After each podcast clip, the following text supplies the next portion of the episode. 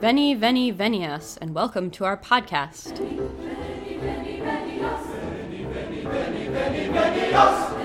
Good evening, and welcome to Ask a Medievalist. I'm Em, the Ask portion of our program, and joining me tonight, as always, is Dr. Jesse Noose. Hello. So, uh, welcome to part two of our episode on queens. Um, the Yay. the people, yes. not the borough, Not the of borough. New York City. yes. That's what we must. So last time we talked about Jane Grey, uh, Mary the First, Elizabeth the First, Mary the Second, Anne Victoria, and Elizabeth the Second, Yay. which all they're very iconic. Yes. Who would you say is your fr- favorite of them? Oh, Elizabeth the First. Gotta yeah, be. Always. classic. Right? Yeah. I mean, she gives her name to the era, of course, Elizabethan England, but she is also Shakespeare's queen, right? That's true. She believes basically in freedom of the theater, at least where Shakespeare's company is concerned, which is awesome. Um, He wrote those Falstaff plays for her, I think. I mean, that's the theory that she wanted to see Falstaff in love, and that's why we have Merry Wives. But who knows? Um, but you know, more particularly, just the idea that, for example, they didn't get punished for doing Richard II, Mm-hmm. um, which for listeners, I believe we've mentioned before. But of course, Richard II, historically and also in the play, gets deposed. um, and it's by- because he's a bad king. Like Yes. he's not very good at his job, and somebody No. else takes it, and this Yeah. interferes with this idea that God decides who gets to be king. Yes, but not even that. Unlike, for example, Richard III, who of course is a villain, right? Is a famous villain. A fantastic villain, I- an I mean- iconic villain. Right. Shakespeare kind of did him dirty compared to real But life. did he? I mean, well, we don't he know. did not murder the princes in the tower. I do right. not think. Well, we don't even know that really. He, if he Oh. didn't, if he didn't, Richmond would have had to, Henry VII. We just literally don't know. I mean, unless we ever find the bodies, we'll never ever know. And even then, we probably won't, because I don't think there'd be any way at this point to tell. That he If it had been had the for- bodies buried with a little note that says, "I, I, Richard, Richard, III, yes, exactly. these boys to be Yes. killed." yes, Sorry, yes. Or I, Henry the. Seventh, had this done, but blamed it on Richard. Yeah, Yes, we will never ever know. But but the, that's the funny thing. Like Richard didn't have the same um fear, really. At, that Henry VII would have had, because Henry VII really had no claim at all to the throne. so, whereas Richard III kind of did, um, not in place of the princes, but nonetheless, he got them out of the way basically by saying that they were illegitimate. Um, which, whether or not it was true, I mean, it wasn't true, but whether or not people really believed it, probably, you know, did its purpose. Um, but Henry VII, it didn't, it wouldn't have mattered. Even illegitimate kids, they were still, they were still ahead of him in line. Um, but yeah, we just won't know. And we don't really know, we don't know what killed them. I mean, so all of that, it's, it's impossible to know. Um, I, I am kind of on the side that Henry did it just because it's quite possible that Richard didn't necessarily have time. Mhm. You know, he wasn't king for super long, longer than he is really in Shakespeare's play, but in Shakespeare's play, he's king for like two hours. So yeah. Yeah. Um, it's also worth pointing out, of course, he did not kill his wife. not only that, um, they were, they were genuinely in love as far as anyone knows. They were a good couple. Yeah. So Um, a woman in this humor was actually wooed. Yes. Yes. And um since we're talking about queens, we might as well bring up. So Queen Anne, of course. Um yeah, Richard's absolutely legit queen. They did have a kid who died. Um Clarence, the Duke of George, Duke of Clarence, who of course in the play has honestly one of the greatest speeches Shakespeare ever wrote, um, which is his dream about dying. Holy Oh, cow. yeah. Okay, I mean, so I Mhm. Brian, my husband has been in community theater, and they do the the two murderers scene Oh, where they come yes. to stab him.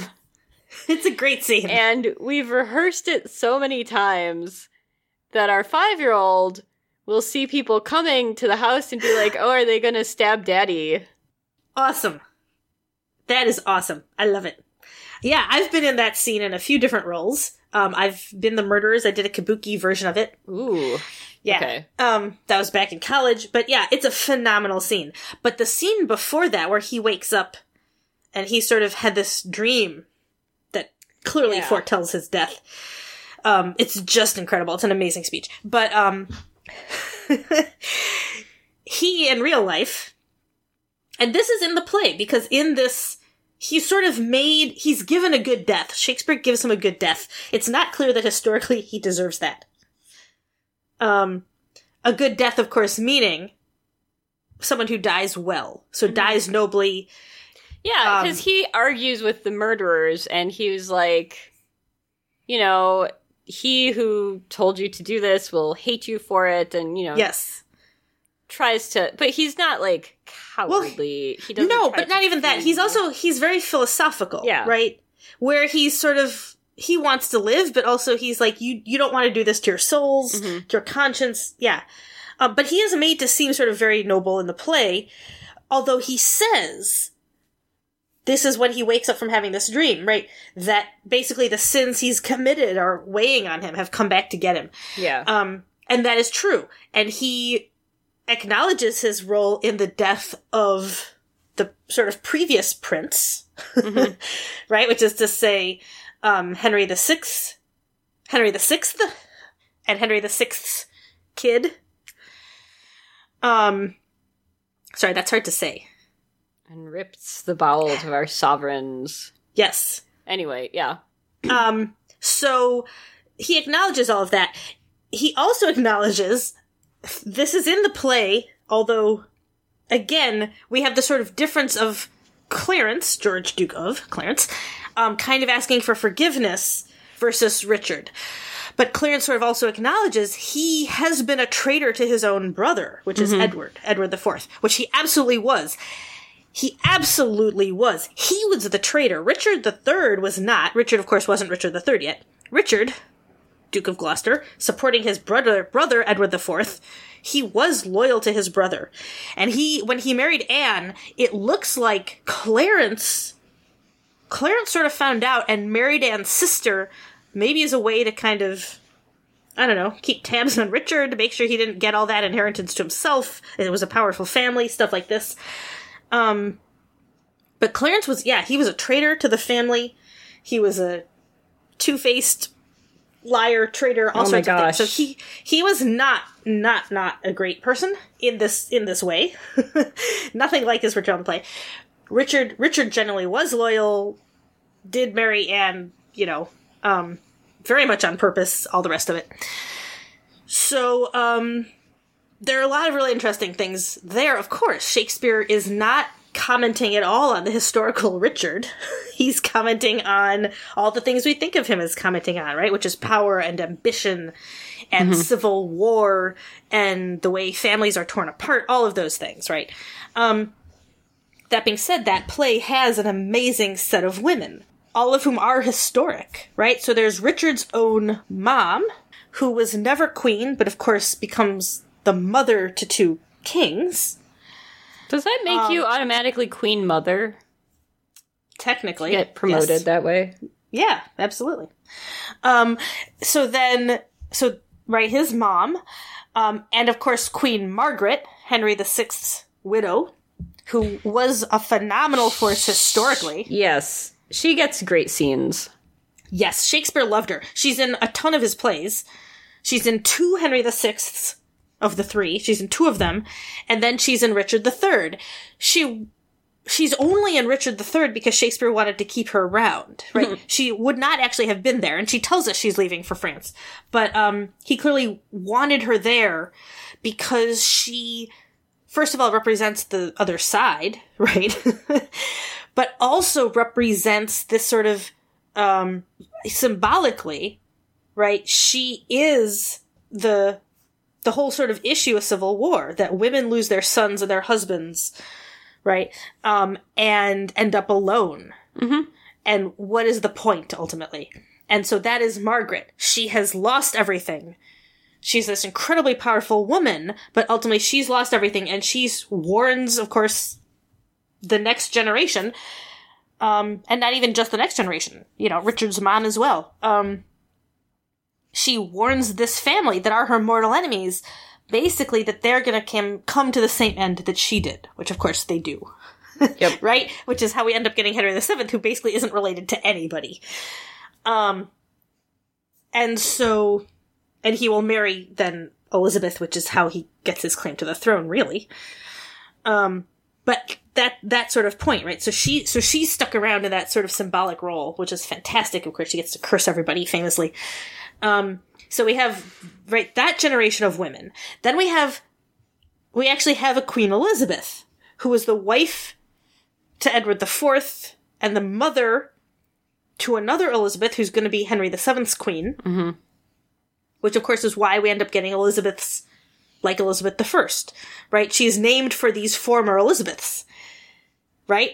Um, Henry VIII's mom and grandmother, right? Um, and they are clearly were incredible women. Um, and in the play, Elizabeth and Richard have this amazing scene where Richard's trying to get Elizabeth to agree to let him marry her daughter, which of course is creepy, but um, you know, he needs to keep the throne. Um, and I mean, great because technically that's his niece, so that's Right. creepy, creepy, creepy. But um, it's this amazing scene, and it uses the Greek term stichomythia, which is where you have one line answered by one line, and you go back and forth with one-liners. But Okay. not funny, not funny, Not funny. right? Dramatic, dramatic one-liners, one line, one line, one line. Um, and it's it's just it's a brilliant scene, and she basically outsmarts him, and then of course delays until he's dead, and then Elizabeth, and she actually sends word to to Henry VII, who's not yet Henry VII, Richmond, um, that she wants Elizabeth to marry him. So yeah, so we get that Elizabeth Woodville, queen to Edward IV. We have her daughter who'll become queen to Henry VII, and then of course Henry VII's granddaughter will be Elizabeth. Elizabeth the First. Um, but so that's what the Elizabeths. But yeah, the Elizabeths were clearly incredible women. Um, but one of the interesting things about that play, of course, is that Richard's Richard's deposition is not seen really as the deposing of a king because he is seen as illegitimate. Right? Even though he's not exactly, his villainy kind of makes him illegitimate. Now, he is it's kind of an incredible play in a lot of other ways. I teach it, we talk about disability, the way it sort of questions disability. A lot of people actually trust and like Richard. He personally perceives himself and feels that he is perceived as a villain because of his disability, but that's mm-hmm. not as true as he thinks it is, and he realizes it. Of course, he does woo Anne, he has all these people on his side. But it's a really interesting kind of commentary on the way society sees people. Anyway, there are a lot of things that go on in that play that are amazing Yes. but it does not in any way justify the deposition of a king or queen for that matter. Richard II does in a way that is fascinating because Richard II is the tragic hero of that play. The further he falls, the better he is. Right? And we mm-hmm. see at the end, he's kind of an incredible philosopher, but he was a terrible king. right. Right? And this is unfortunate because it's a little bit like Hamlet versus Claudius. You're not sure that Hamlet would have been a good king. He's a better person than Claudius. Mm-hmm. But you're not sure you would have been a good king. Claudius was a good king, but clearly a terrible person. so, where are the lines drawn? This is a question that Shakespeare asks. Anyway, um, but Richard II, as the tragic hero of his play, we do see his deposition in many ways as unfortunate but necessary. Mm-hmm. He was the legitimate king, though, there's no question, and there's an entire scene that is absolutely brilliant where Richard compares himself basically to Jesus. I mean, literally, not basically. He compares himself to Jesus, Yeah. right? Being portrayed by Judas, betrayed, being betrayed by Judas, sorry. And, um, not just being betrayed by Judas, but also he then has an entire scene where he kind of unmakes himself as king, right? He, where he says, you know, I was all the stuff, you know, the anointed by God, the crown, the, all this stuff, where he like slowly kind of unmakes himself and gives it away to Bolingbroke, who's going to be Henry IV.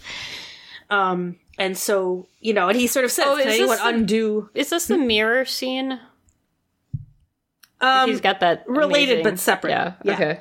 Yes. But yes. Um, yeah. It's, it's Act 4, Scene 1. And he, yeah, he, you know, there's sort of this question, like, God theoretically anointed him, can it really be undone? And of course, by the end, the answer is yes. Um, because now Bolingbroke is king and, and he's, Richard says, you know, and Richard is nothing. It's, so it's this amazing scene, but it also really puts into perspective the ways in which all the symbols behind kingship, unless you sort of back it up as a person, maybe it doesn't hold. Mm-hmm. And it's, there's still a question about legitimacy. Is it legitimate to undo it? Can a king give this stuff away? I mean, it's, it is a good question. It's never fully answered. It's a complicated scene. But in many ways, the answer clearly is yes, because Bolingbroke does become king. Mm-hmm. And we all know he's king. And not only do we know that he's king, but we know that Henry IV is ultimately going to have Henry V, who is one of the big heroes in English history. Yes. Which kind of then retroactively legitimates the fact that he became king. Right? Yeah. Which he actually says to Hal in one of the Henry IVs. Right? He's like, you're gonna have the legitimacy I never had. Cause you were born to it. Um, it's gotta so be in part two. Yes. Yeah. He doesn't so say really... anything even a little bit no. nice in part one. No, no, no. Um, but yeah, it's this, so it's this really interesting question. Um, and it's an amazing, but Richard II's an amazing play. It's, of course, it's an amazing, amazing play. But it does basically legitimize Henry IV deposing Richard. While also asking these amazing questions about what it means to be king and to have that power mm-hmm. and to claim that you're anointed by God and all of that stuff. Okay. So, um, the the fact, first of all, that Shakespeare could kind of get away with writing a play like that is impressive. I think we could say. Yeah. Um, and you know, um, even today, there's this sort of weird. Um, I guess this is obviously we're doing this because of Queen Elizabeth has just died. There's a lot of questions. Obviously, Charles is the legitimate king, but to what extent are people outside of England as a country really going to recognize him as a legitimate ruler? All these things are interesting questions. And um, there's actually a play out there called Charles III, written, I don't know, eight years ago or something, that brought up, 10 years ago, that brought up the same question. It was, really. yeah, it was written, I think, before Hen- Harry married Meghan Markle, because. Yes, yes it was. They. As I recall, there's something like he dates a woman who is possibly black, somehow considered inappropriate, but in the play he leaves her. Ah, uh, yeah. The funny thing is, I actually saw the play and I don't remember oh. that part. I did I, see it. It was a good play. I only know this because Peter Sagal tweeted about it when. Um, oh, that's really funny. Yeah, when Elizabeth actually died. Oh, that's really funny. So. Yeah, but the in that play, Charles ends up deciding to give up his throne to William. Which is also interesting. Um, oh, no, no, no. I mean, he, he's chosen his name and everything. Yeah. But, um, you know, but it's, but it's that, it is that sort of question of legitimacy. Mm-hmm. Um, so Elizabeth, of course, was legitimate, absolutely, but as, again, as a woman on the throne, you know, never safe. We talked about Mary Queen of Scots. We talked about this last time. Um, and did kind of see herself in potentially, right, in, in Richard II, um, the dangers of that. And so, uh, Robert Devereux, right, Earl of Essex, famously, um, rebelled against her. He had been a favorite, which may or may not be code for the fact they slept together. Who is to say, really? but anyway, we can put favorite in quotes potentially. Um, and he decided that he wasn't getting enough power. So she ultimately, of course, you know, he rebelled and she had to kill him. But, um, he paid Shakespeare's company to, um, produce Richard II the night before he started his rebellion, thinking it would encourage people to rebel in the streets, which it did not, because people really liked Elizabeth. um, but the fact that ultimately they did not get in trouble, it was decided they, of course, had no idea what Essex was planning. Not of course, though, actually. They didn't, and I certainly believe they didn't, but it was, you know, everyone at the time in charge also agreed with that. Yeah. That they didn't know what he was planning, they had just done what he paid them to etc., etc. And they weren't punished. It wasn't. They weren't told that they could never produce the play again. That's kind of remarkable. Mm-hmm. Um, and to this day, not only is that remarkable, but um, John Oliver on Last Week Tonight with John Oliver um, must have been last weekend, I guess. I don't know. Well, it must have been. Um, anyway, recently in his show, um, the, whatever first show he had after the Queen had died, he said um, something like um, England is mourning the shocking death of a 96 year old woman. Yeah. Um, which, of course, he didn't exactly mean as a joke, and he said that, you know, but it is both a reminder that everyone's shocked because, of course, she's been there so long, but that is precisely why you should not be surprised, right? She was old. Her husband died a year and a half ago. Like, yeah, there, it's not surprising. and yet somehow it, there was the sense that it was shocking. The most shocking thing ever. Oh. Um, apparently that was censored on S- Sky News, whatever whatever channel he plays on over in England. Apparently that- God. that was censored. Okay. So, and that is in fact true. The Daily Show um, with Jon Stewart, and of course, all the way to this day, Trevor Noah.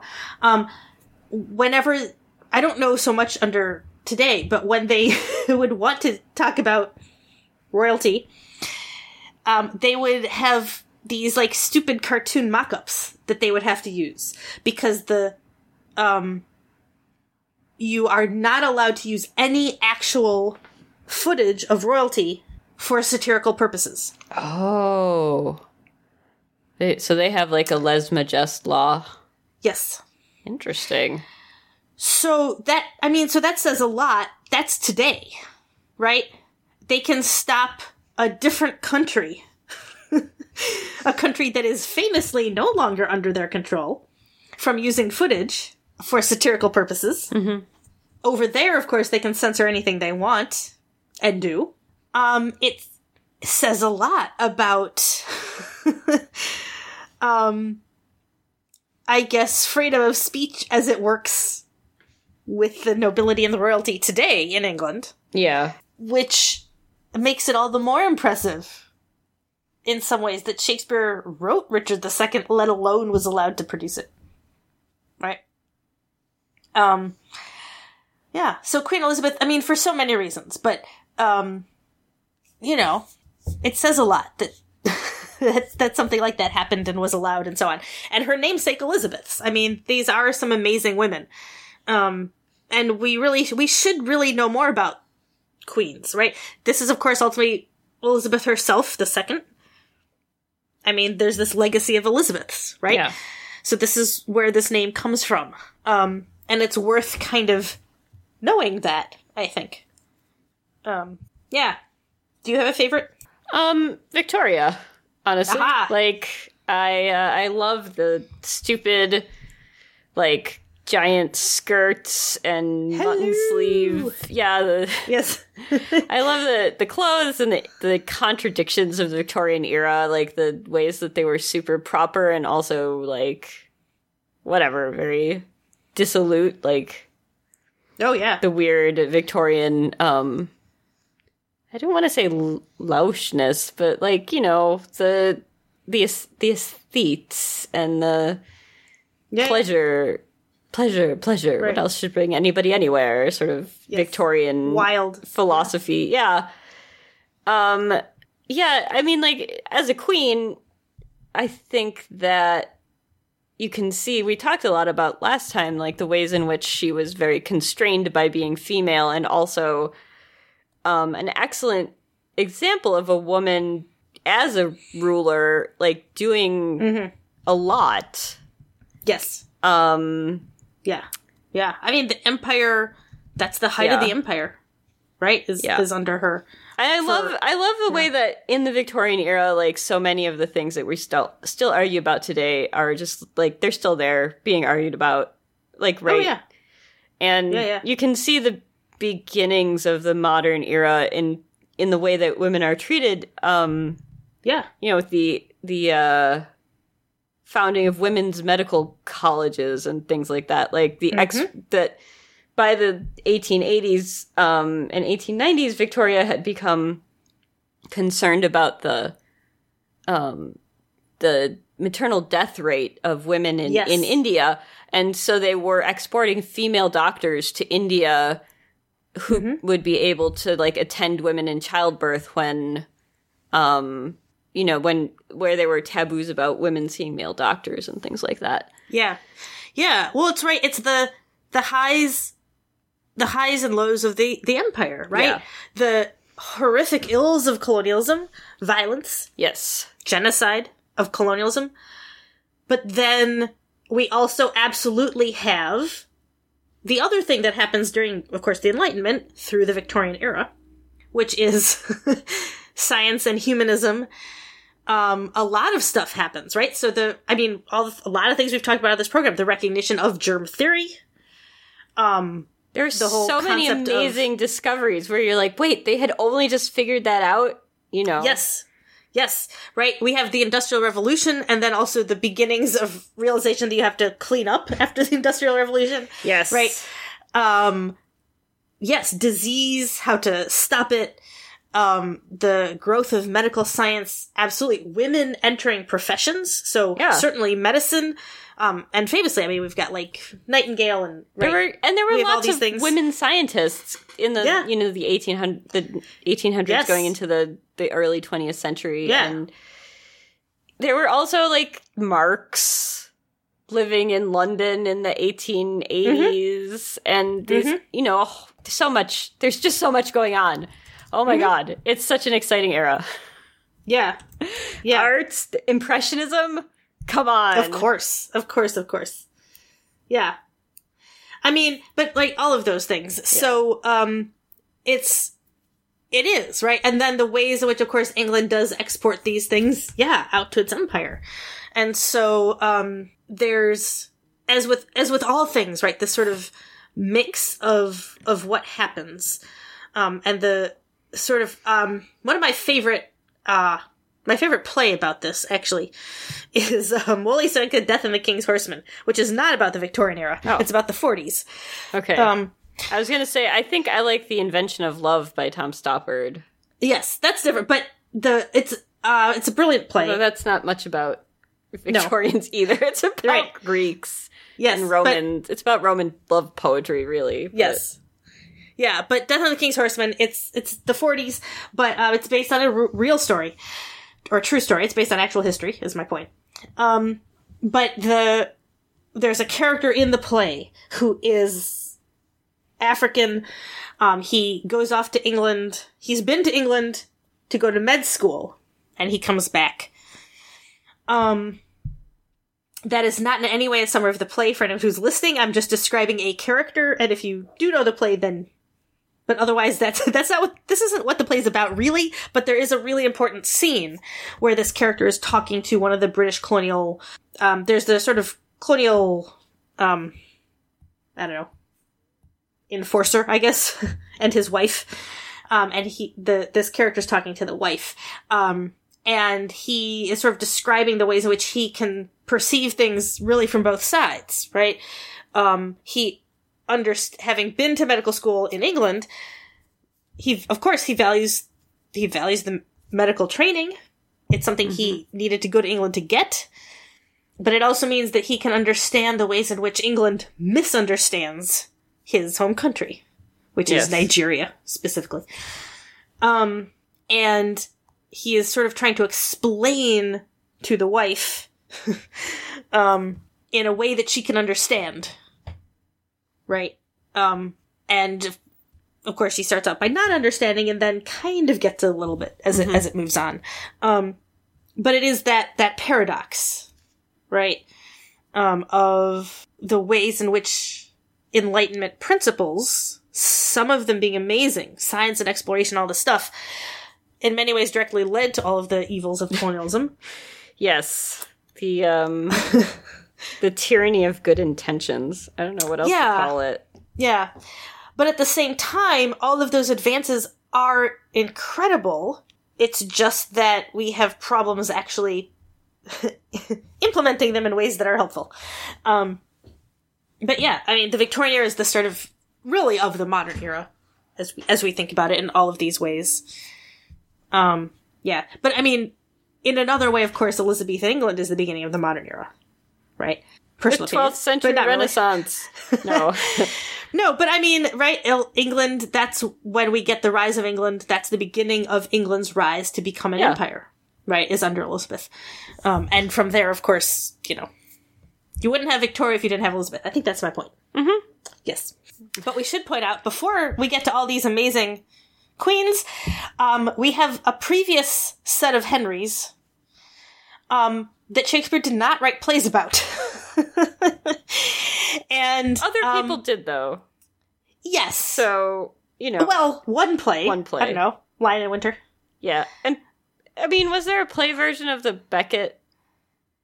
Yes, people have written plays about Henry II. Um, but to be fair, Henry II is the end of the line that we're going to talk about. Okay. Um, because we're really talking about who came before him, which are to say, the Matildas. Yes.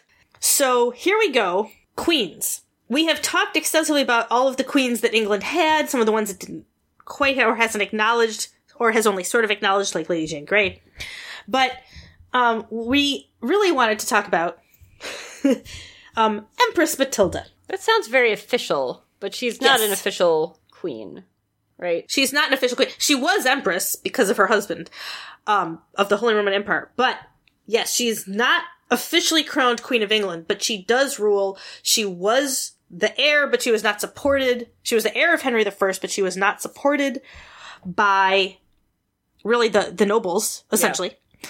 Um, you know, for any reasons, but really because she was a woman. Um, and she's incredibly important though, along with a bunch of other Matildas. So just like the Elizabeths we mentioned, there's so many Elizabeths. Um,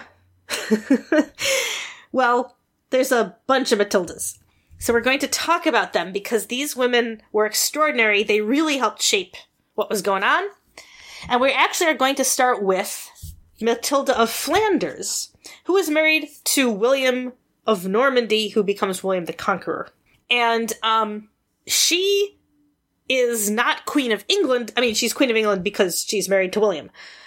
Um, but she is also, of course, Queen in Normandy. Um, and she actually basically rules Normandy. She serves as the regent when William is in England. Ah. So Matilda of Flanders is essentially ruling Normandy. So she Right, that had a lot to do other than, like, tapestries. Yes, she did not. It was long rumored that she helped, that she created or had created the Bayeux Tapestry. Um, she did not. It was probably the bishop. Um, but that is okay. that is okay. We have we have talked about this elsewhere. Yeah. Um, but yes, and of course, it's probably most famous. I think the only reason people still know this is because Tony Kushner has a whole speech about it in Angels in America. it's a good speech. It's a great speech, but um, yes, it just you know happens not to be true, which is okay. Okay. That's fine. But yes, so here we are, Matilda. Um, so she is ruling Normandy. Um, she's super awesome. She oversees her kids' education. She makes sure her daughters are taught to read, so they're educated. Um, not just taught to read, I mean, but they're educated and also taught to read. So Okay. she she makes sure all her kids are educated. This is very much speaking of Victoria in the vein of someone like Victoria, right? Make sure who married, you know, I mean, all of Europe ends up being descended from Victoria and the problems of like hemophilia. Um, the idea that you make sure all of your kids are basically ready to be rulers because they might have to be, including the daughters, because of course there she is ruling Normandy because her husband is off ruling a different country, Yes. right? Now, I do want to say, this being said, they actually seem to have had a great marriage. It's not clear that I think that he had any illegitimate kids, which is interesting. So, He himself was cool. also Was known an as William the. Bastard, Yes, so I yes. think Yeah. maybe he But- knew how that was. I mean, it doesn't necessarily stop people frequently, but yeah, it's they seem to have been a good a good couple. So, um she oversees all this stuff. All right. Um the kids, if anyone is wondering, uh the oldest is Robert, um who ends up Duke of Normandy. Um, when I said queen, I mean really she's Duchess of Normandy, but she's ruling it. So, um, but yeah, so we have Robert who ends up Duke of Normandy. He takes over. Um, you know, when William dies, he gets Normandy. The next is Richard, who dies in a riding or hunting accident. He supposedly like maybe collided with a branch or something. Oops. Um, then we get William, who will end up becoming William II in England. So Robert will get Normandy, William gets England, and then Henry. Um, William II of England will also die in a hunting accident in 1100. So um, after the Conqueror dies, right? Um, Robert gets Normandy, William gets England. William dies in 1100, and Henry happens to be there. Now, this is in no way he di- he wasn't out. He didn't kill him, right. Um, but he is like staying in the nearby castle when his brother dies. So he's like on the scene basically, and Oh. he takes the throne. okay.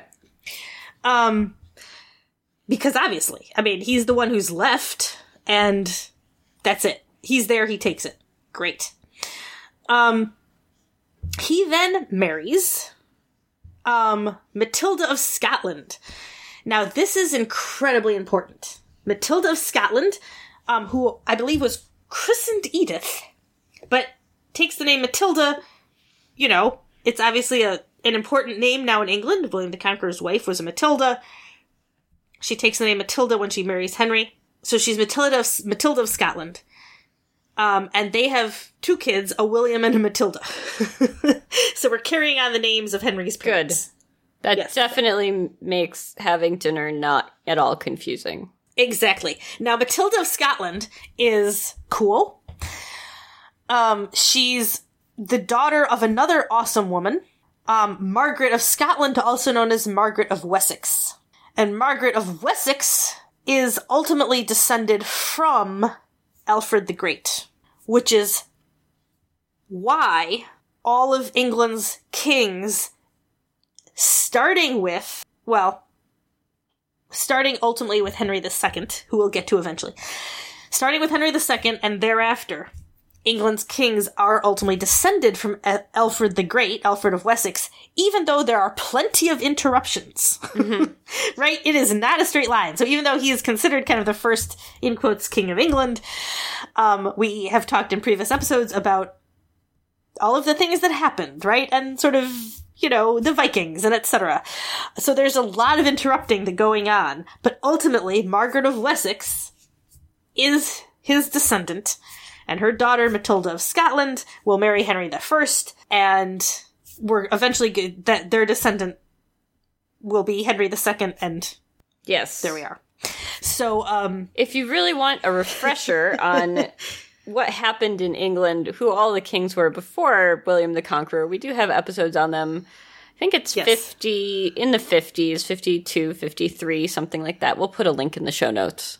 Yes, yeah. Um, but anyway, so that's how that happens, right? That's through Margaret of Wessex, who's Margaret of Scotland, whose daughter Matilda marries Henry the First.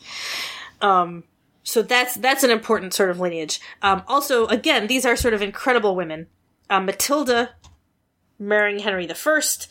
They have again kids, William and Matilda, so named after Henry's parents. Fun, fun fact: Henry will end up defeating and imprisoning his older brother, Robert, who you might remember as Duke of Normandy, thus regaining his father's hold on both England and Normandy, basically. Throughout history, the amount of France that England owns has gone back and forth. Yes. I think there was a war about this.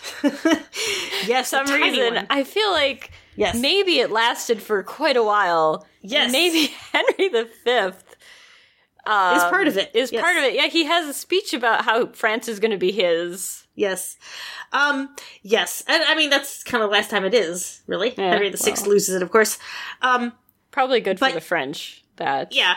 But yes, the Hundred Years' War, of course, is very famous. And ultimately, um, England, England always feels that France is theirs because of William the Conqueror. Um, and they don't really want to stop at Normandy. Ultimately, obviously, English kings don't want to swear fealty to French kings just because of Normandy, which is why they want all of France. really, even though England ultimately does, of course, lose lose it all, um, they kind of always still feel that France should probably be theirs, and it's a historic rivalry that kind of continues to this day. And when I say kind of, probably it's more than kind of, really. I mean, Brexit and all. Um, Right. There's definitely some bad blood there. Um, but Henry. But they also does- have the channel. Yes. Ugh. Which, you know, for a while when they were all in the EU was great, and now it's back to whatever. Okay. I mean, it still runs, obviously, it's just annoying. Um, but Henry does, yeah, he imprisons his brother, he gets Normandy. Okay, so Henry the First has it all. um, except not quite, because his son, this is Empress Matilda's younger brother, William, dies um, in a what's known as the White Ship disaster in 1120. Um, the ship sinks in the Channel. This is long before there was a channel. Um, it sinks in the Channel. Um, it's leaving. I think it's leaving Normandy and going back to England. Anyway, um, yeah. So it's on its way to England. It s- sinks near Normandy, off the coast. It hits a rock. Oh, oops. And um, yeah, William, William dies. So um, Empress Matilda is now the only heir to Henry I. Um, as a child, she had moved off to Germany, been sent to Germany. She was sent to Germany and marries the future Holy Roman Emperor Henry V. Now, this is not English Henry. This is Holy Roman Emperor Henry. Um, so she does marry him. She gets crowned, I believe, at St. Peter's Basilica. Um, this is how she becomes empress. Uh, her husband then dies in 1125. So um, she then remarries. This is the fun part. Um, Geoffrey Plantagenet, who's the Count of Anjou. Okay. So if you've been paying attention to Shakespeare, that name might be a little bit familiar, that Plantagenet Yes. bit. Yes, we started, of course, with a whole counter on things like Richard III and his brother Edward IV. They are famously, famously Plantagenets. Yes. Um, this is where they get it. Geoffrey is kind of the beginning of this line, and that's why we get the Plantagenets. That's why they're called the Plantagenets. The fact that he's also the Count of Anjou is why they're also Angevins. So the Angevin dynasty in England, this is where you get it. So, um, yeah, Matilda's marriage is incredibly important. Um, and so now she is married to Geoffrey, and she is Henry the First's heir. He makes her his heir, right? So he kind of recognized that she was awesome. Um, and in fact, she she is she is super awesome. So, um, the problem is that when Henry dies, the Anglo-Norman barons. Now, Anglo-Norman, of course, right? That's the Norman, the Normans who have come over to England, Mm-hmm. right? Um, and the and so they, along with the Church of England, don't support Empress Matilda. This is There, no. sure political reasons, Not but the Church of England. Yeah, basically because she's just the church. well. Well, okay, not the modern Church of England in the sense that it's set up by Henry VIII as a separate entity, Right. but this is the church in England. Okay, that makes more sense. So yes, they're under the Pope still, but this is the English. So at this point, the The Pope church. had a significant amount of say in politics. yeah, but this isn't really him. okay. This so is this like is them. the this is the. English. Yeah. Archbishop. Yeah. maybe. Yes. Yes. Yeah. The Archbishop. Yeah. We're talking. So the the English um clergy Okay. do not support Matilda. Um, this is presumably, you know, there are other political reasons here and there. Sure, um, politics because of who she's been married to and Anglo-Norman and this and that. But really, this is very much about the fact, of course, that she's a woman. Yeah. Mm-hmm. And so her first cousin, so this is Henry I's nephew, the son of one of his sisters, Stephen. Stephen takes the throne. Stephen is married to another Matilda. Um, and so Did yes. she wait? Did she also convert to Matildahood, or was she born? No, she's a Matilda, and she's also a countess. So she has her own territory that she rules. Yeah, below. Cool. Um, and so she's she is a powerful woman. in her own right. She is a powerful Matilda in her own right. Um, but Stephen, yeah, Stephen takes the throne because he has the support. Um, but Matilda, Empress Matilda, right, first cousin, his first cousin, fights him for it. Fights, fights, fights. and she's like the Holy Roman Empress. Like she has resources. Yes, and she she basically fights him to a standstill. Um, she does control England for a bit in 1141, but is not officially crowned. Um, Stephen and Countess Matilda have a son, Eustace. Stephen wants to crown him. He dies. So Stephen is left without an heir. And Matilda basically fights him until it's more or less agreed that Matilda's son, of course, with Geoffrey, so Plantagenet, um, Henry, is going to be the next king. And so this is why Henry the First wanted his daughter to be queen. She's never officially crowned, although she does control England for a while, and she continues to fight for it. But her first cousin, Henry I's nephew, Stephen, is the one who gets the crown. But because he ultimately doesn't have an heir, his son dies. Matilda, it's agreed that Matilda's son, so Henry I's grandson, who is Henry, another Henry, will become king. And so he becomes Henry II. Right? And consequently, as Henry II, um, of course, the kid then, right, descended from Henry I and Matilda, so therefore from Margaret of Wessex. He and all of his um, kids, and also just, you know, all of the line that basically end up coming in afterwards, not all of whom, you know, cousins and. Anyway, there's a lot of infighting. Stephen is not the end of the infighting. Um, but basically, at that point, everyone is um, descended from from Wessex, um, as of course Stephen technically is as well. So, um, but that's how Henry II comes in. Um, Henry II, of course, is going to be a very famous and important Henry. Um, he is. It speaks again a lot to Empress Matilda. She's really kind of given credit for him. um, and he he does a lot. I mean, he really sort of helps establish England's legal codes and all sorts of stuff.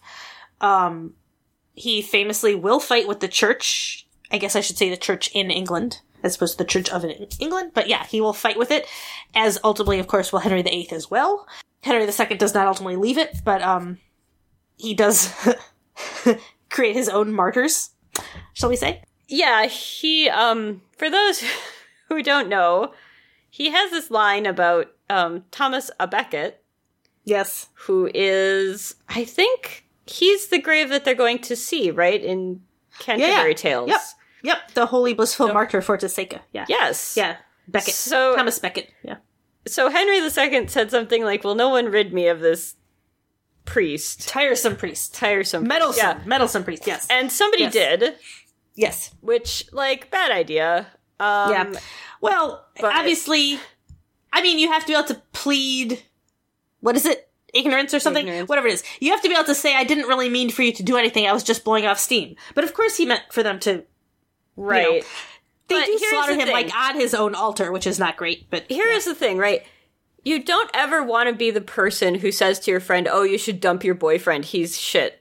right Because they will always remember that when they get back together with him. Yes, And you don't want to be the person who murders the person that the king is like, could somebody murder this guy? Because the king is going to turn around and stab you. And that's what that scene in Richard the Richard the Yes. Third was about. And Yes. that also, I believe, happened to the guy who stabbed Thomas a Becket. And Of Thomas course. a Becket got to be a, a martyr and a saint. yes. And Well, because once you're dead, it's easy to forgive you, right? right. Um, but yeah, and this this is um I mean, Henry VIII is going to repeat history, actually, which is very interesting. Um, yeah, Becket. We know him as Thomas a Becket. Uh, the uh, that's kind of added later. Um, Oh, is that being more? Yeah, to make it it's more- not pretentious enough. We need to make it more French. Exactly. Yeah. But um the sort of interesting fact of um Henry you know, it is in many ways the same problem that Henry VIII had, that Henry II has, which is the church standing in the way of um, England doing its own thing. Mm-hmm. Right? And Henry was, neither Henry was willing to put up with that, basically, right? Um, and Henry II, it's worth pointing out, also, of course, knew very clearly um, what had kind of happened, for example, to his mom, right? That they did not stand behind her, and Stephen got the throne, and then he got it only because Stephen didn't have an heir. So he he was not maybe super interested in putting up with it. Yeah. and he didn't. But he did leave this incredible legacy. He also, of course, marries Eleanor of Aquitaine, who is another super favorite queen. She's not officially queen. She's queen because she's married to Henry II. But Queen she's consort. extraordinary. Yes. Right. And she has an incredible um an incredible legacy in her own right on the We've- literature. Yeah, we've mentioned talked that, about that a in the episode on Halloween. I think Yes. last year that Marie de Marie de France Yes. is um, a person who hangs around her court, and she wrote Mm-hmm. a bunch of stories, including a werewolf story. And apparently, she's featured in a book called The Matrix that was a big bestseller that I haven't read, but Aha. who wrote Yes. it? Lauren Groff, maybe. Oh cool. I Yeah. should look that up. Wait. Um well yeah, she's um Tentative also- recommend anyway. Yeah. Uh, well, the famous, also famous kids book, um, E.L. Konigsburg, right? Um, A Proud Taste for Scarlet and Miniver, about, about Eleanor of Aquitaine. Um, and also about the Matildas. Um, and we hear a lot about, um, uh, Matildas and what they think of Stephen and so on. Um, yes. But, um, yeah, Henry II you know, I mean, again, the the kid of like powerful women, and especially right Empress Matilda, um, and then married an incredibly powerful woman as well, um, and the two of them really, really, really helped shape England as we think of it today, right? A country, the sort of the laws, the literature, the sensibilities, um, in ways that are very sort of important. Yeah. Um, so, but those are all the Matildas, right? It's a kind of really interesting lineage of Matildas. We have got Matilda of Flanders married to the Conqueror, who she is then the one who really is ruling Normandy, right? And she raises the kids.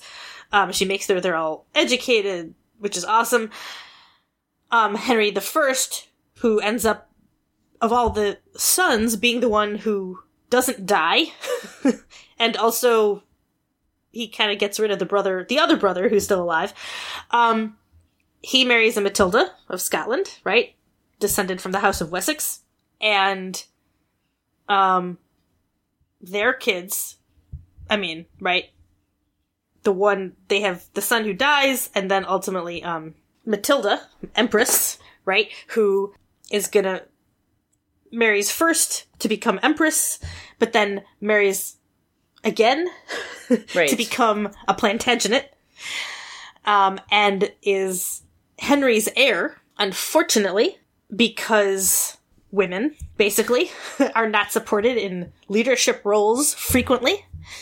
Um, she is not supported, and consequently, Stephen, her first cousin, um, Henry's nephew, ends up instead. But because, and he himself marries a really powerful Matilda, right, who has her own territory. She's a countess. Um, unfortunately, there, or depending on how you think of it, I mean, maybe for England, fortunately, um, his his son will die, and consequently, because Empress Matilda refuses to give up, good for her. Um, because really, boo on Stephen for taking this away from a woman. Um, you know, She, was keeps fighting. she him. was already empress of uh I mean, yeah, I mean but she obviously she, also had a very raises her job. She did. But she also raises her kid real well, right? Because Yes. she fights Stephen to the point that it's agreed her kid is going to be the next king. He is. That's Henry II.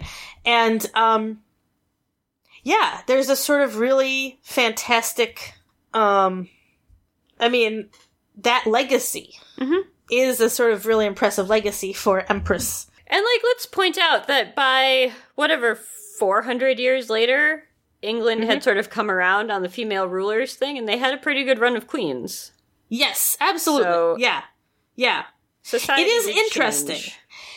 Yes, it's very interesting that Matilda doesn't manage to keep it and loses out to Stephen, but then Mary, of course, does.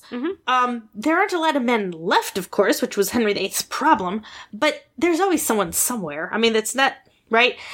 So yeah, there, there is some really interesting, some sort of interesting commentary there about what's, what's allowed, what's allowed. And in that case, of course, speaking of the church, um, Mary flips him back to Catholicism. Yes.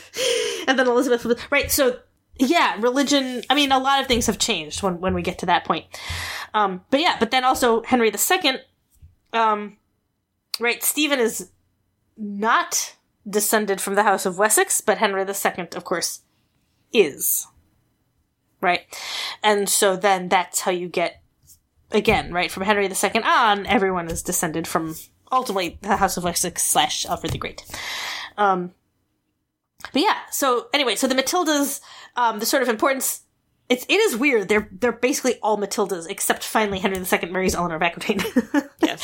who's also incredibly important. Um, but yeah, Matildas and specifically Empress Matilda, um, and how important sort of they were. It also really says something about Henry the First that he decides to make his daughter his heir. I mean, he doesn't make Stephen his heir. He does not make his nephew his heir. He makes his daughter's heir. So, um, that that speaks well of him, but also well of her. It says a lot of sort of interesting things about about what was happening at the time. Yeah. Yeah. Yay! All right. So, So here's a random piece of trivia. When Elizabeth. This is. Okay, this is really random. When Elizabeth flipped England back to being Protestant, the last church in London that did Roman Catholic services was St. Pancras Old Church, oh, which is, among other things, the place where Mary Wollstonecraft was buried, where P.B. Shelley and Mary Shelley, nay Wollstonecraft, met over her grave to plan their elopement in this churchyard, and later on, the because they expanded St. Pancras Station, which is right there, yes, um they had to move the graveyard and there's this Thomas Hardy was in charge of doing that the Victorian novelist um and he stacked up a bunch of the gravestones next to a tree and the tree roots grow up between it and it's called the Hardy tree now. I think it's a like a British landmark. You can google it. Um, anyway, so, and it was all, I think, because Elizabeth just happened to like the guy who was the priest at this church that she was like, yeah, you can keep doing Roman Catholic versions of the c- ceremonies. But anyway, it's a really nice old medieval church, or like the exterior is and the interior was until the Victorians got their hands on it and tried to, quote, restore it. yeah. So, but now these things happen. we have like 15 minutes to talk about Boudica. So, yes, Let's do that. Get your Awesome. get your woad. We're ready. yes. So, um, queens. Yeah, we can't talk about English queens without finally, of course, mentioning Boudica, um, who is Celtic, right? So going all the way back, not all the way, of course, but pretty far. As about as far as we go on this program. Like Yes. we're talking Yes. Roman era. Right. Back to the Romans. This is super fun because, yeah, um, it's this kind of reminder we, in our discussion of the Old English royalty, we definitely did mention some important women. Um, but Boudica is not only Celtic, of course, um, but yeah, part of the Roman era. It's a fun sort of reminder of um, a lot of things that Rome had to say about England, which at the time, of course, was Celtic. Um, which we we remember when we read it, if anyone has read the primary sources, of course, that they're really fighting the Celts in England.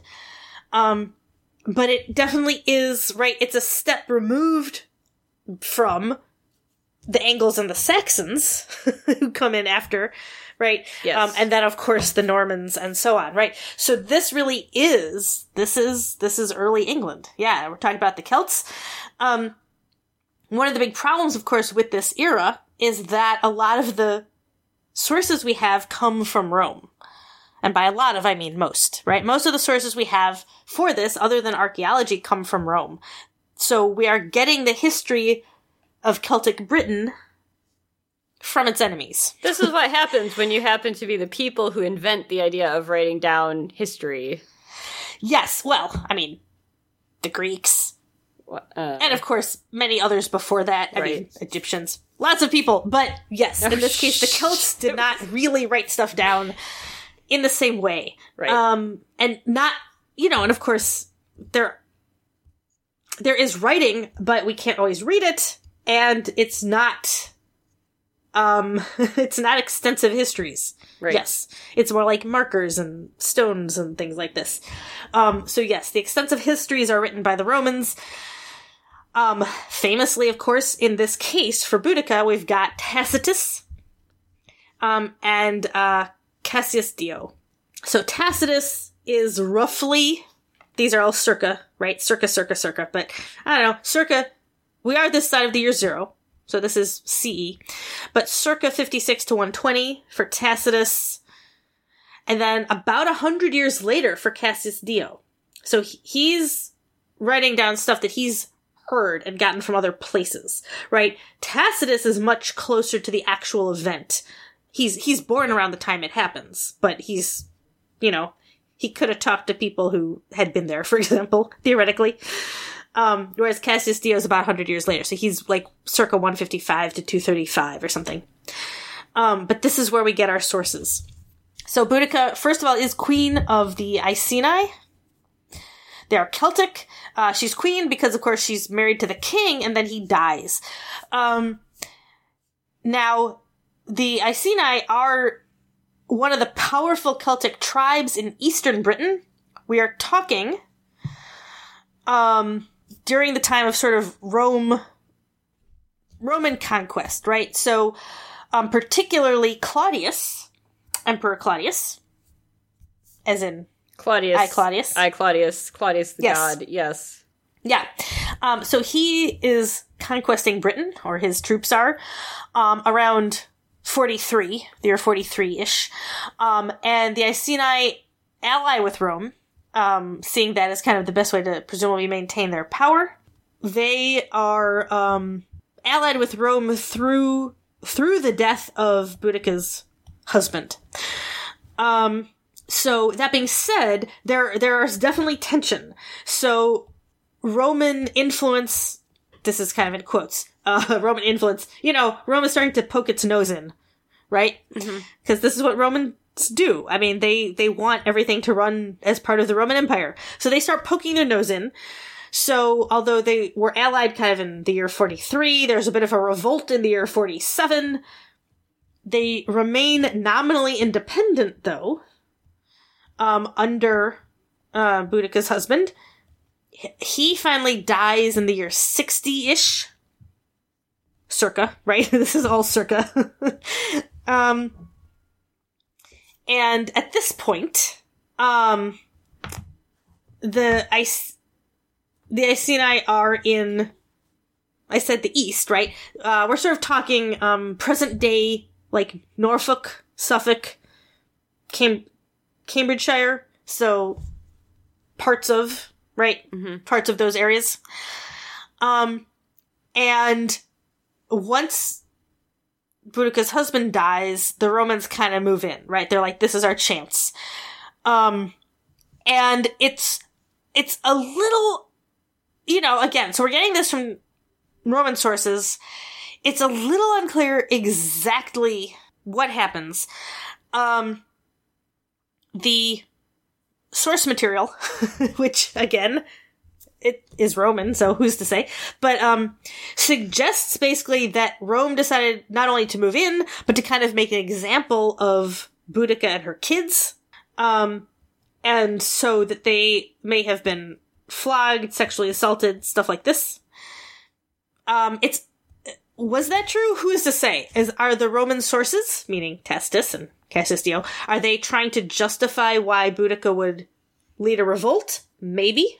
Um although it's also I mean Romans certainly did these types of things to try and keep people in submission, so it's also possible that it is true. But whatever happens exactly, basically when her husband dies, it does seem like Rome thinks this is the moment to kind of take over this territory. Um, and Boudica disagrees. So he dies around the year 60 and she leads a major revolt, sort of 60 to 61. Um, her uprising really does endanger Roman rule in Britain. Um, she, you know, leads her troops. They burn a number of major sites, burn slash destroy a number of major sites, including Londinium, which of course is London. Um, they kill a lot of people. How many? Uh, hard to tell exactly. Of course, again, we're talking Roman sources.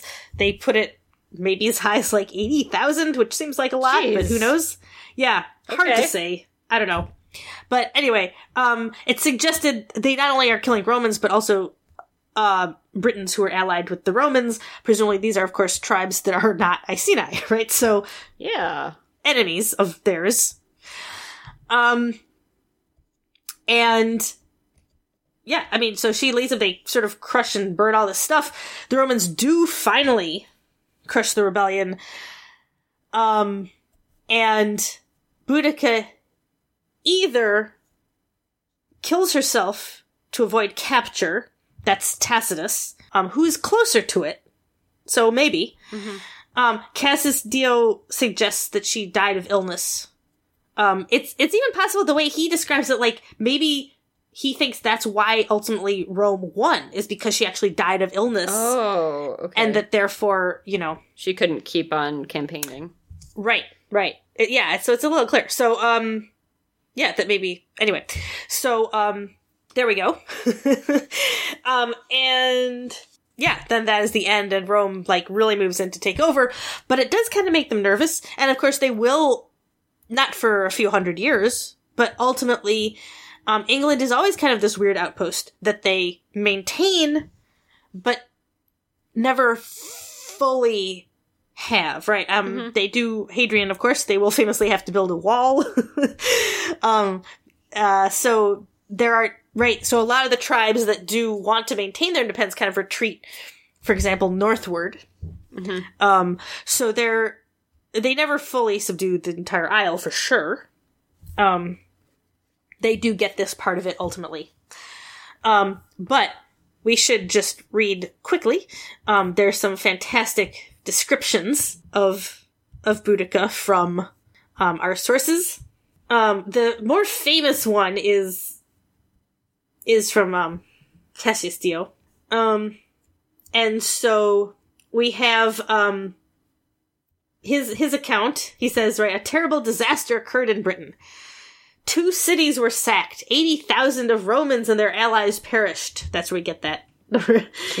um, and the island was lost to Rome.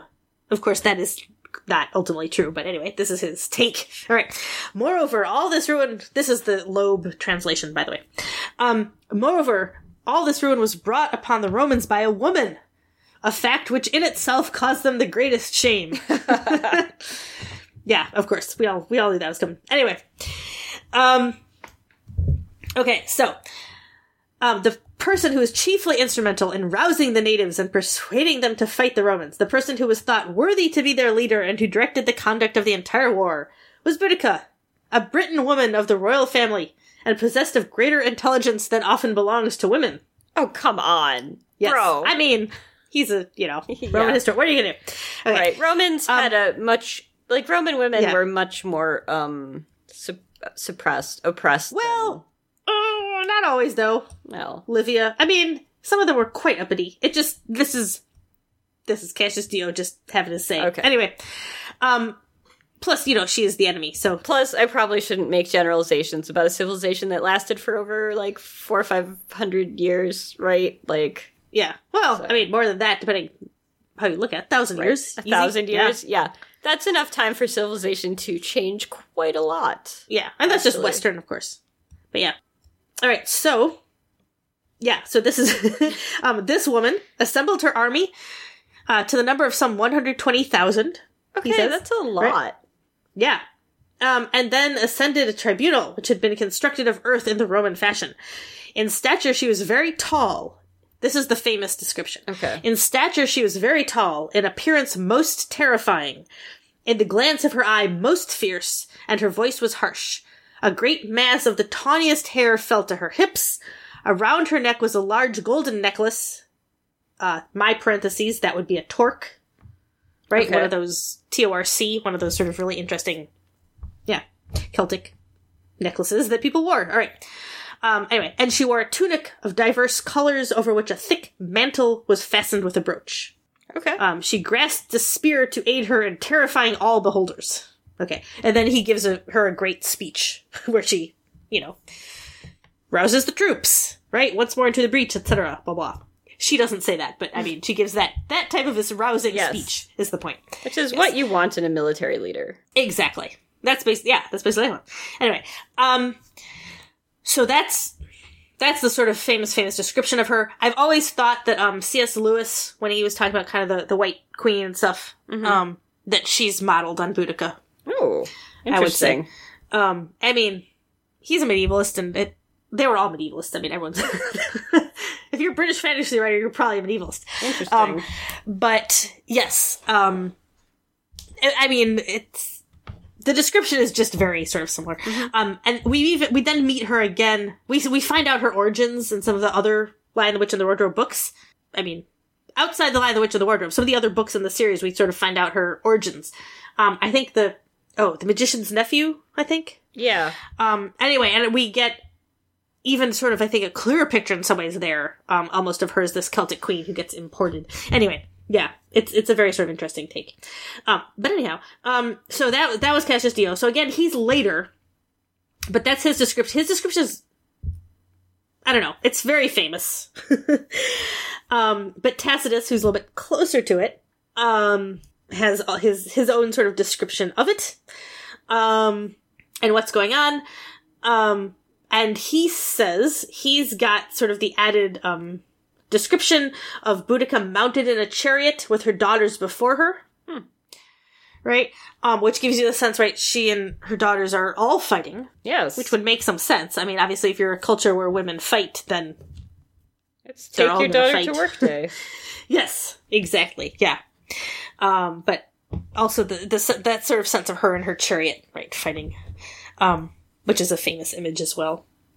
But yeah, so um, you know, they give slightly different variations, but again, in some ways, the most obvious variation is her her death, and whether she died of disease or committed suicide after losing, so she wouldn't be captured, basically. Um, Tacitus is the one who says she ended her days by by poison. Yeah. Um. But there we have, yeah, this sort of really famous instance, um, and a very famous revolt. I mean, the Romans always kind of remembered um, who revolted against them for sure. Um, somewhat with admiration and also somewhat with hatred, but also um, in this case because it is led by a woman, right? Tacitus also, of course, has very specific things to say about this, right? Um, he actually says that it was customary with Britons to fight under female captains. Oh, interesting. Yeah, um, which it's not entirely clear. You know, what is the point of him saying this? Um, it's not necessarily clear that that was true, although it might have been. I mean, um, why not? Celtic warrior women, like Vikings. It is possible. Uh, it's also possible that this is more his comment on, you know, what he thinks of the Brits, the Celts. Um, he does say also, um, as he's sort of talking about this, um, that such was the settled purpose of a woman that men might live and be slaves, right? The idea that, you know, this horrific thing that she wants to capture men and sell them into slavery. Of course, the idea of flipping what happens to women in Yeah. war, which is that, yeah, men capture them and sell them into slavery. Um, so that he he does see this clearly as kind of unnatural, right? So is he kind of portraying the Celts as unnatural for fighting under women? yes, he is, but also, is that really his only point in saying this? Maybe. Um, or did he have more knowledge that there were, that there was more of a sense of women as kind of, um, leaders? Um, anyway.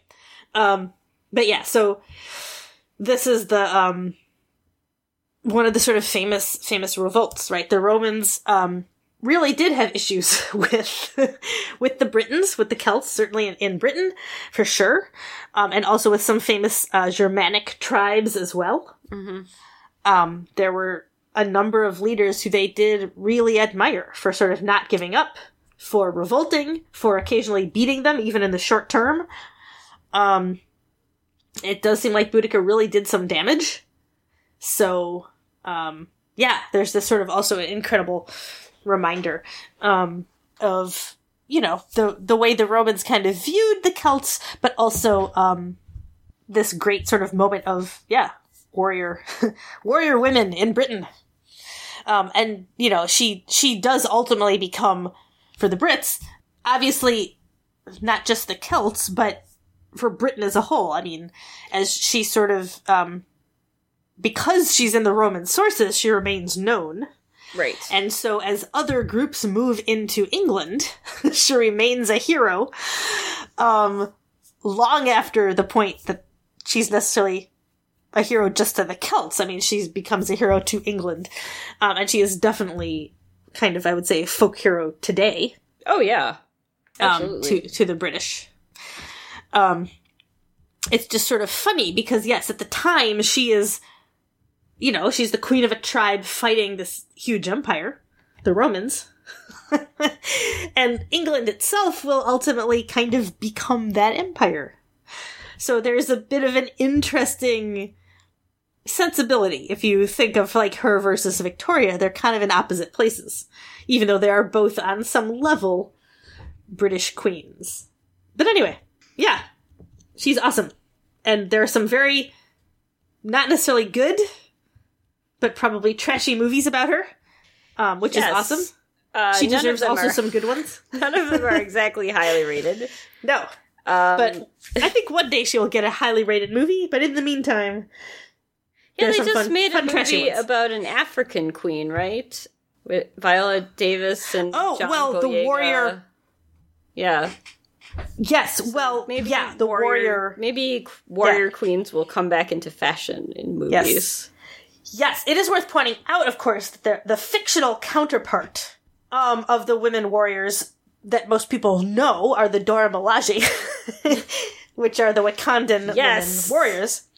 But they are based on the historic troop portrayed, I believe, in the movie with Viola Davis. Yeah. Yes. Which, of course, is not a perfectly historically accurate film, obviously.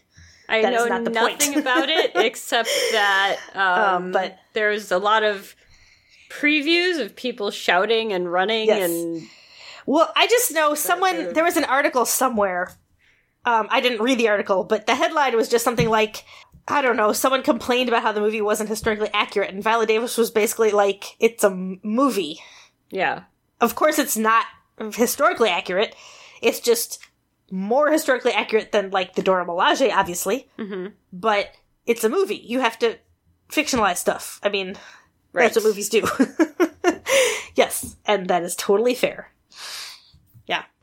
Um but yes, there but there is a historic uh women's I mean, yeah, historic women warriors. Oh yeah, they come up from time to time, right? Like I feel like the the Amazons were mythic, but like these ideas come from somewhere. Yes, the Amazons were yes, the Amazons are myth, but also aren't exactly myth because they're the Greeks. Um, and in Greek myth and stuff, myth epics, they do name check specific women who are also probably mythic, but you know, from historic groups that Yeah. did have women warriors. Obviously, we the you know Valkyrie are mythic, but we know that there were women Viking warriors. They found some, well, one specifically, right? Um, but yeah, in this case, the um, the Dahomey, a were an all female regiment in the kingdom of Dahomey. From yeah, I mean, so they are they are a real historic uh, group. Okay. and and like historic historic like Joan of Arc is historic, right? I mean, so they we know they existed. So it's not just like the Amazons where there's probably some reality. There are some groups who are theorized to have been behind the myth of the Amazons. Um, but again, th- that's kind of like Dora Milaje, right? They're the m- fictional version of a group that really was historic, which are the um Dahomey. So are are we arguing that Black Panther is a more historically accurate film than Wonder Woman? Question mark. um, Am I gonna? I mean, yes. Yes, in so many ways. yeah. yeah. Deals Okay. with colonialism, deals with um, questions like what do those who are privileged owe to those who are not? So many things. Yeah. Um, it's also it's also actually um, Afrofuturism, of course, which has a number of different facets, but in the case of the film Black Panther, is specifically based on the idea of what if there was a country in Africa that had not been touched by colonialism? Um, yes. And what would that country have, that, right, that had been allowed to keep its riches and grow the way it should have and not had all of its wealth taken and its people taken?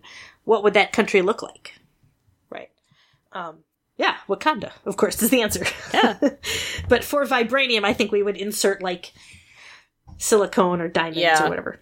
Yeah. Be resource du jour. Yes, yes. Yeah. Okay. It's getting late. I think we ought to call this. Yay! As much but as I would like to have a Marvel versus DC debate or referee you having Yes. this debate. Um yes, yes. So, anyway, until next time, thank you for talking with me, and thank you to all our listeners for listening. Do we still can we still say tuning in? You're not. What are you tuning? Anyway, um, It's a if metaphor. You, yeah, it's for metaphorically tuning in. yes. If you want to engage with us, our Facebook is Ask a Medievalist. It, I believe it's facebook.com slash Ask a Medievalist or something. You can email at us questions at askamedievalist.com and you can tweet us at Ask a Medievalist. And I think that's it. Until next time, keep washing your hands and keep it medieval. Ask a Medievalist is a production of This Can't Be That Hard Studios and is not endorsed, acknowledged, or condoned by Virginia Commonwealth University or any of its constituent departments. Our theme music is Veni Veni Venias from Carmina Burana by Carl Orff, performed by the MIT Concert Choir and licensed under a Creative Commons Attributional Non Commercial License version 3.0. If you enjoyed our podcast, please rate us and leave a review on Apple Podcasts or wherever you get your podcasts. Also, why not tell a friend? For more on today's topic, including sources, annotations, and corrections, visit our website at www.askamedievalist.com. And if you have questions, feel free to drop us an email at questions at askamedievalist.com.